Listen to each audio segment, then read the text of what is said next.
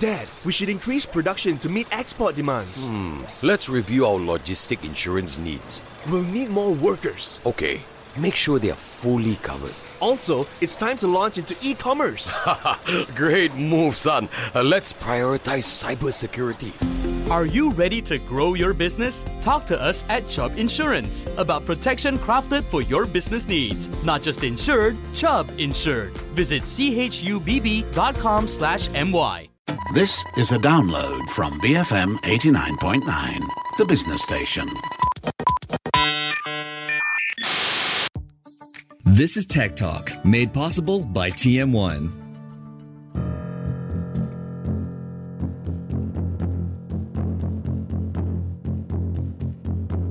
It's Fun Friday. My name is Jeff Sandhu together with Culture Pop's Matt Armitage. Chimeras. Yes, it sounds like a word you'd hear in TV shows like Once Upon a Time or anything Terry Pratchett ever wrote. In mythology, a chimera is a creature that combines parts of many animals, uh, but science is creating real world chimeras, and MSP's resident man machine hybrid Matt Armitage has been wondering if they're a good idea. So, Matt, you want to tell us what's today all about?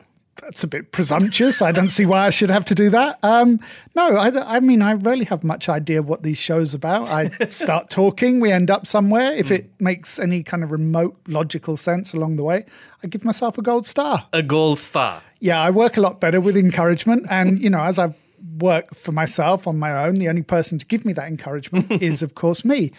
And that's one of the reasons that I'm actually so interested in the idea of things like chimeras and clones, because I can clone myself and take some time off, knowing that the bare minimum standards that I set for my work will never, ever be exceeded. Presumably, we're talking about something scientific today. I guess so. Um, I'm still a long way off when it comes to the clones, I have to mm. say. So far, my car porch DNA experiments have looked more like attempts to make jello than a living human being. Although, if anyone wants some uh, hamburger meat of dubious provenance, uh, please drop me a line. I'm happy to give it to you. Mm. Uh, but some of you may have seen reports about actual scientists creating chimeras in the media over the past few weeks. So I thought we could clear up what this actually means, how far along the research is, and what it might mean for us in the future. Uh, and last week, uh, we had a story on Geeks about gene editing and the WHO. Yeah, so in the way, that was kind of the jumping off point for today. You know, we were talking about the steps that the WHO is taking to limit the spread and consequences of gene editing, mm. uh, and also shining a greater spotlight on it in terms of the ethics, because we haven't reached that consensus of opinion yet, uh, such as a seemingly relatively benign attempt by Russian scientists to edit genes to eradicate a form of hereditary deafness, uh, which on the surface, you know, that doesn't look too bad there are certainly a lot of questions to answer. So, where is the line between what we consider to be a disability and what we consider to be a difference in people? Uh, things that look very straightforward and simple can often be a lot more complex once you start looking underneath the hood. And I guess it's because we don't know where it will end. What starts off as eradicating hereditary deafness could end up as designing people to order like from a menu. Well, I know that people are worried that we'll end up with a race of cloned super soldiers, mm. um, and anyone who's read the Rogue Trooper comics or watched Blade Runner will know it doesn't turn out very well for the super soldiers or the humans they come into contact with. But homogeneity is also something that we have to worry about here. Uh, will there be an ideal that people use as a blueprint? Will generations of the future all look like Kylie Jenner and Harry Shearer? uh, you know, if everyone has a, a super IQ, are there going to be some very miserable baristas in 30 years' time? Well, I doubt it. According to you, machines will be the only ones with jobs in 30 years' time. Well, assuming that it's true, and it probably is because, you know, a very wise person said it, uh, then there will be a lot of very unhappy, unemployed people who can perfectly understand all the advances that supercomputers make in terms of theoretical physics. But in a sense, that's the point. You know, what is this future that we're creating, that we're setting up for ourselves? Uh, machines that can do all the work, computers that can do the thinking, and a race of enhanced humans with freakish intelligence and strength and not much to do. You know, that sounds like a fairly dangerous mix to me. Especially as it seems there's very little we can do to stop it. Well, certainly in terms of DNA tech, that's true. You know, we can't limit the technology because there's nothing particularly special about it. Um, so what we need is that consensus behind the ideas, that that ethical sense. And that's why I thought it would be interesting today to look at it and think about those chimeras because on the surface, chimeras are kind of simpler. It's easier to have an opinion about them, but really it's not so different from all these other examples that we've been talking about. So we've established that we're not talking about chimeras in the mythical sense, like a minotaur or a faun. So what do we mean? Well, it's quite a broad field. So I guess for today, we're mostly talking about experiments where human cells are transplanted into animal embryos, and the result is an organ with human characteristics and compatibilities. Uh, in a more scientific sense, and thank you to the Scientific American for this definition, uh, we're talking about an organism that contains two sets of DNA. So that in turn means that the code exists in that organism to create two separate organisms. So it goes both ways. Uh, the stories we'll be talking about are the ones that have been appearing over the past few months, including uh, a fairly large or a fairly important one that appeared over the last week or so. And before we get there, are there any natural examples of chimeras? Well, of course. Um, you, for starters. Uh, I think I mentioned this on the show a couple of years ago. We stopped the live streaming of shows in part because listeners found your goat legs extremely distressing. Um, but apart from the occasional restaurant owner who thinks you might make an exotic curry, being a chimera hasn't really hurt you. Not at all. And there are plenty of other examples. Uh, most of us know about the example of absorbed twins, uh, where one embryo dies and is absorbed by another. So that solitary twin, whether um, or when he or she is born, rather, can actually have two sets of DNA, which are detectable in different parts of the body. So, for example, DNA in blood cells might be from a different individual to the DNA they have in some of the organs. All right. Isn't it also true that babies can alter the DNA of their mother? Yeah, and that's called uh, microchimerism. So some of the fetal cells can migrate around a mother's body uh, through her bloodstream and they can end up in her organs. And although the effects wear off over time, these DNA changes aren't permanent. The fetal cells can be detected for many years after the pregnancy. And it's actually remarkably common. In fact, uh, some researchers think it probably happens during most pregnancies. So you may be listening to this and you are, or you might be sitting next to someone who is a DNA hybrid, someone who is experiencing this microchimerism. And any other examples that you're aware of? Well, this is one that I wasn't aware of until I started doing the research for this show, and that's bone marrow transplants. Um, you know, obviously, they're quite a common treatment for diseases like leukemia. Now, the, the treatment often requires that the, uh, the, the recipient's own bone marrow has to be destroyed before it can be replaced with the donor tissue. This can result in the recipient having uh, a mixture of two sets of DNA in their blood, but in some instances, the donor's DNA will replace the repi- uh, recipient's own DNA in the bloodstream completely. So all the DNA there will be from that donor rather than the recipient. Does something similar happen during blood transfusion? Yes, but on a much kind of more temporary basis. So hmm. the host's DNA will reassert itself, whereas with the bone marrow transplant, those changes are likely to be permanent. So if anyone wants to know more about these kind of naturally occurring chimeras, I took these examples from a 2016 Scientific American piece called Three Human Chimeras That Already Exist. Uh, it was by Rachael Rettner. So you can uh, head over and read that piece, and also it'll be in the show notes. And last week, you advised us against reading these sorts of seven reasons why type posts. On the one hand, thank you for listening uh, and remembering. Uh, on the other hand, no, um, this isn't a BuzzFeed style, my five favorite chimeras or the 10 most amazing pla- places chimeras get stuck type piece. Um, these are three naturally occurring chimeras, and it's written about in plain English, but with uh, far less kind of clickbaitiness than we go for on this show. Uh, the reason I've gone into this is because it's very easy to forget that a lot of these things that scientists do in the laboratory that they create uh, and that the public often gets very scared of, these things actually occur in nature as well. Um, but that said, it's not a justification for all of the things that scientists are doing. It's just placing them in context. Yeah, exactly. So after the break, we'll talk about the recent discoveries and what their implication might be. Uh, because just because something occurs in nature, it's not a reason necessarily for us to recreate it in a lab or push those techniques to create people or animals that nature wouldn't create. But it is also important to remember, even when it comes to gene modified foods, for example, mm. Nature has been doing this kind of thing for eons. We've been using non invasive or cell based breeding techniques um, to do this with plants and animals for thousands of years. And as usual, it's the scale and speed of what we're able to do with this new digital technology that makes things different. Our intention is often much the same. It's just that we now have the science and equipment to back up all the stuff that would have had you labeled as crazy or heretical just a couple of hundred years ago. All right, when we come back, what would a Matt Armitage with human DNA look like? And is this a gateway to a new robot you? Stay tuned, BFM 89.9. You're listening to Tech Talk, made possible by TM1. Baba from Malacca. BFM 89.9, the business station.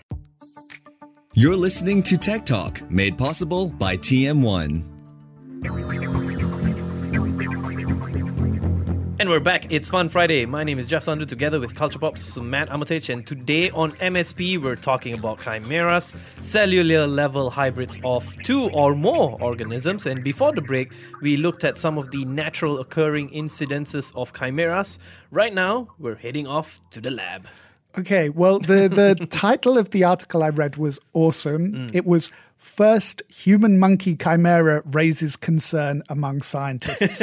now, that is clickbait at its very, very best. You know, I, I think the first human monkey chimera raises concern for everyone, not just scientists. Exactly. You know, we've all seen Planet of the Apes, we've seen that super smart gremlin on a talk show it doesn't work out very well. Well, if people had just left the apes alone. Well, thank you for your contribution to today's debate. Um, no, the, the story comes from a report in the Spanish newspaper El País, uh, hmm. dated on the 31st of July. So, a team of researchers at the Salk Institute in the US has done just that. They've created embryos containing both human and monkey cells, although um, it would seem that the actual research was done in China, mm. uh, probably for legal reasons. And I guess the big question is why? What are they hoping to achieve? Well, at the moment, we only seem to have conjecture. Uh, the team, led by a Spanish scientist, which I guess is why it appeared in El País, a professor is Izpisua Belmonte, doesn't seem to be sharing a lot of information publicly right now. Mm. So the supposition is that it may be linked to creating organs for human transplantation. Professor Belmonte's team has been successful in the past in producing pig and sheep embryos that contain human cells. So we would be breeding monkeys to grow kidneys and livers for human transplantation. Well, I mean that would seem to be the the logical answer, but I don't think that's even possible or the purpose of this. Mm. Uh, I don't know if their organs would be the right size to transplant into humans. The coverage I read suggested that it's actually more likely to be about the pigs and the sheep because they have been used in the past because their organs are roughly the same size mm. as human organs. From what we know of Professor Belmonte's previous research, only around 1 in 10,000 cells in those pig embryos was human. So he may be doing these experiments with monkeys in order to scale up and that uh, the findings he uses will then be used to increase the number of human cells in those hybrid pig and sheep embryos. This is essentially for human tissue matched organs. Yeah, growing organs for transplant that will match the recipient's own DNA. So there's less chance of rejection, a better chance of uh, recovery. Uh, one of the things we've covered a fair bit on the show over the years is bioprinting. So, mm. the idea of taking DNA or stem cells and using a machine to print a replacement organ. And that's a really daunting task. You know, there have been certain breakthroughs with things like liver cells, but certainly nothing to suggest that printing a new lung or heart is on the cards in anything like the near future. And so animals are the easier option. I assume so. I mean, I'm really happy not to be an expert on this. Um, you know, I, and I'll admit this is certainly a subject that grosses me out a little. And I'm a person who's fine with the idea of lab meat. Um, unlike printing tissue, embryos don't have to be taught how to form cells and organs and become little creatures. So I guess maybe easier isn't quite the word, but it's seen as something that's scientifically surmountable in maybe the shorter term. And I think one of the issues we have to address is how far these embryos have been allowed to develop for. Uh, yeah, and this is where we get into those kind of ethical areas. Uh, so um, these embryos and the pig and sheep embryos before them were actually only allowed to develop for a few weeks. So no organs were actually formed. No, um, so we have. Uh, to, sorry, let me do that again. No, but we still have to have those discussions about what is acceptable. Um, is it the intention that's wrong, actually creating these things in the first place? Is it only wrong if the animal comes to term and is deliberate uh, and is delivered? You know, where on that scale do we sit ethically and legally? Uh, Japan, for example, relaxed legislation earlier this year that limited embryo development to 14 days. Uh, some of its researchers have successfully created mouse human chimeras in the past. So it would potentially be possible to implant those embryos into a host uterus. I can't believe I'm saying words like host uterus, um, and bringing them to term. Uh, though each case would require specific permission, and I don't know if any test cases have been brought so far. And would uh, the chimeras have human characteristics? Well, the likelihood is that they won't. Um, we probably wouldn't have a laboratory full of Planet of the Apes, you know, super smart monkeys like uh, Caesar. Um, you know, we won't have these philosophy spouting chimpanzees waiting for some rich person to need their heart. Well, we've mentioned this on the show before as well, but it sounds very similar to the plot of that movie, The Island. Yeah, you know, the one where human clones are kept in some kind of weird dystopian resort until the humans they've been bred for need some spare parts.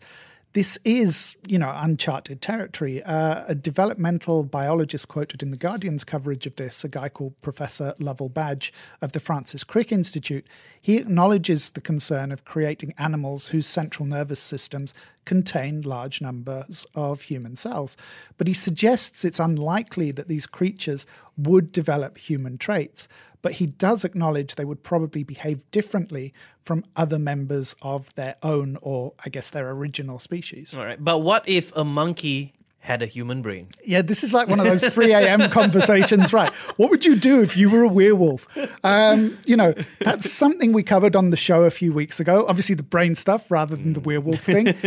Uh, it was back when we talked about uh, intelligence and consciousness on, uh, I think it was MSP 84.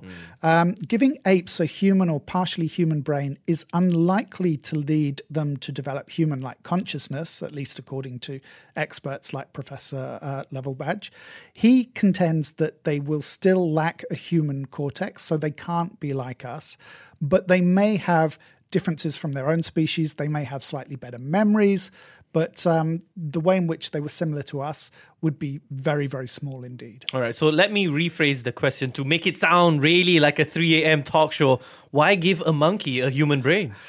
Well, please note that I am reporting on this and I don't necessarily agree with what we're talking about. So, according to uh, Alejandro de Los Angeles at Yale's Department of Psychiatry, again, this is from The Guardian, it may help in the fields of neurolo- uh, neurology rather and psychiatry, especially with diseases like dementia, where it's difficult to get good models of the disease because, you know, you need a human brain. And the question I know I'm going to regret asking is Has anyone actually put human cells in a monkey's brain? And it's a question I hoped you'd ask. And yes, they have. Congratulations, you win the Gross Out Prize of the Week. Uh, scientists in China published a paper in April explaining that they've done exactly that with rhesus monkeys. Uh, you can find the paper at China's National Science Review, where you can be equally chilled and mystified by all the scientific terminology. Uh, there's a much easier piece at uh, Vox about this. I'll put that in the show notes too. But essentially, they were trying to, uh, or they're doing this research to try and discover how human intelligence arose. All right. At the start of the show, you dropped a little transhuman nugget. So, where does this fit into the Chimera picture? Well, it's kind of one of those above and below arguments. You know, we've made the case quite often that uh, machines need a set of rights because we're going to become more machine like and machines will become more human like. If you want to see uh, how that might play out, I suggest you watch Alita Battle Robot. Um, yeah, honestly, I mean, I, I, yeah, exactly. It's a great movie. Uh, the theatre run is finished, but you can rent it on streaming platforms, on demand platforms at the moment. But there is a useful comparison there. In the real world, we're starting to see that uh, that definition and delineation between what is and isn't human is already coming under a lot more pressure. Why above and below? Uh, for easy reference rather than scientific accuracy. so uh, below, I mean, we're giving animals, and you know, you can rightly argue that they're not below us in any way. Uh, that we have the power to give animals these human characteristics, traits, and capabilities. At the other end, which I'm calling above, and you're also welcome to disagree with, we have machines that are moving towards us in this same area. So that puts a lot of pressure on us in the middle. And it does create difficult questions about meaning and definition of humanity. You know, if your liver and kidneys are from a pig, if a chip is running your brain, uh, and a machine is regulating and pumping your heart, what kind of creature are you? And where does Alita, the battle robot, fit in? Well, it's probably more entertaining and a lot less scary than this show's been. Um, but it's essentially about a form of transhumanism. You know, when we talk about uh, the kind of scenarios for this technology, as we did last week as well, we're mostly talking about um, situations of medical necessity. But all these technologies, including the, the neural enhancement tech we covered last week, also fit firmly into the enhancement category as well. Uh, specialist limbs to allow you to be stronger or to conduct precision surgery. So that's where Alita Battle Robot comes in. The ethics of growing human organs in uh, animals to, to save lives is already a thorny enough topic on its own. But where do you get to if you're talking about giving someone a heart or lungs that are designed to work at high altitudes so mm. that that person can climb mountain peaks without oxygen, for example, or a heart that's designed to give you the power of a champion athlete because it beats at a very low rate per minute? You know, what if you then combine all these technologies biotech, neurotech, robotics? That's what I mean about pressure on what it means to be human coming from above us and below us. Mm. And when we say transhuman, do we mean someone with the same rights, fewer rights, or probably more scarily, more rights? You mean by playing God? I mean, by creating gods, you know, people who are physically and mentally superior to us. The question then becomes less about where they fit into our world and more about where we fit into theirs. And I think that's not a question that many of us want to think about, let alone try and answer. But it's sometimes a question that I sit here and ponder when I talk to you, Matt. Yeah, I can I can imagine. Yeah, when you hear my gears grinding and yeah. exactly. Uh, Chimeras, uh, it's the ultimate battle human. Well, maybe not. Uh, we'll be right back with Geek Squawks after this. And if you miss any parts of this show, also if you want those links and you want to read the transcript of it, you can find it on Culture Pop. That's Culture Pop with a K dot com. BFM 89.9. Tech Talk, made possible by TM1. To learn more, visit tm1.com.my. Thank you for listening to this podcast. To find more great interviews, go to bfm.my or find us on iTunes. BFM 89.9, the business station.